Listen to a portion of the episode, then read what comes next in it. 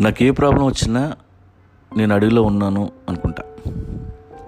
నా చుట్టూ ఉన్న జంతువులే నేను కూడా జంతువునే. ఏదో ఒక యానిమల్ వచ్చి నన్ను అటాక్ చేయొచ్చు చంపాలని చూడొచ్చు నా చేతులతో పట్టుకుని పారిపోవచ్చు. పోతే పోనీ అన్న ఏం చేస్తాం? ఇది అడవి ఎన్నో జరుగుతుంటాయి. అంతేగాని ఫలానా యానిమల్ నన్ను అటాక్ చేసింది కదా అని దాన్ని దాని పిల్లల మీద రివెంజ్తో ఉండను నాకు ఏ జంతువు మీద జలసి ఉండదు కోపం ఉండదు. నెక్స్ట్ టైం జాగ్రత్తగా ఉండటం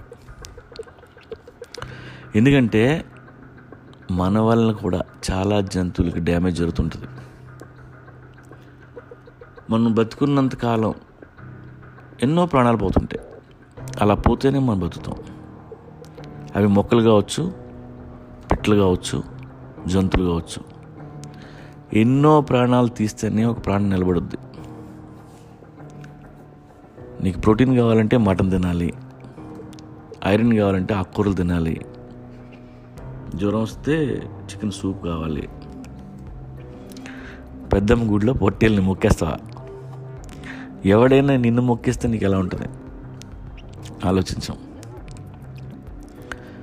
పావును రక్తం కాళ్ళకి రాస్తే మనకి పెరాలసిస్ తగ్గుద్ది అని ఆలోచిస్తాం తప్ప మన రక్తం ఏ జంతువుకి రాస్తే ఎలా ఉపయోగపడుద్దో ఎప్పుడైనా ఆలోచించామా అంటే అలా ఆలోచించమని చెప్పట్లా.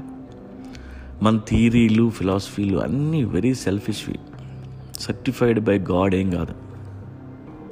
సో ఫైనల్గా నేను చెప్పేది ఏ జంతువు పగ ప్రతీకారం అసూయ కోపం లాంటివి క్యారీ చేయవు. But they all carry one great quality gratefulness మీరు ఎప్పుడైనా వాటికి హెల్ప్ చేస్తే మాత్రం మర్చిపోవు.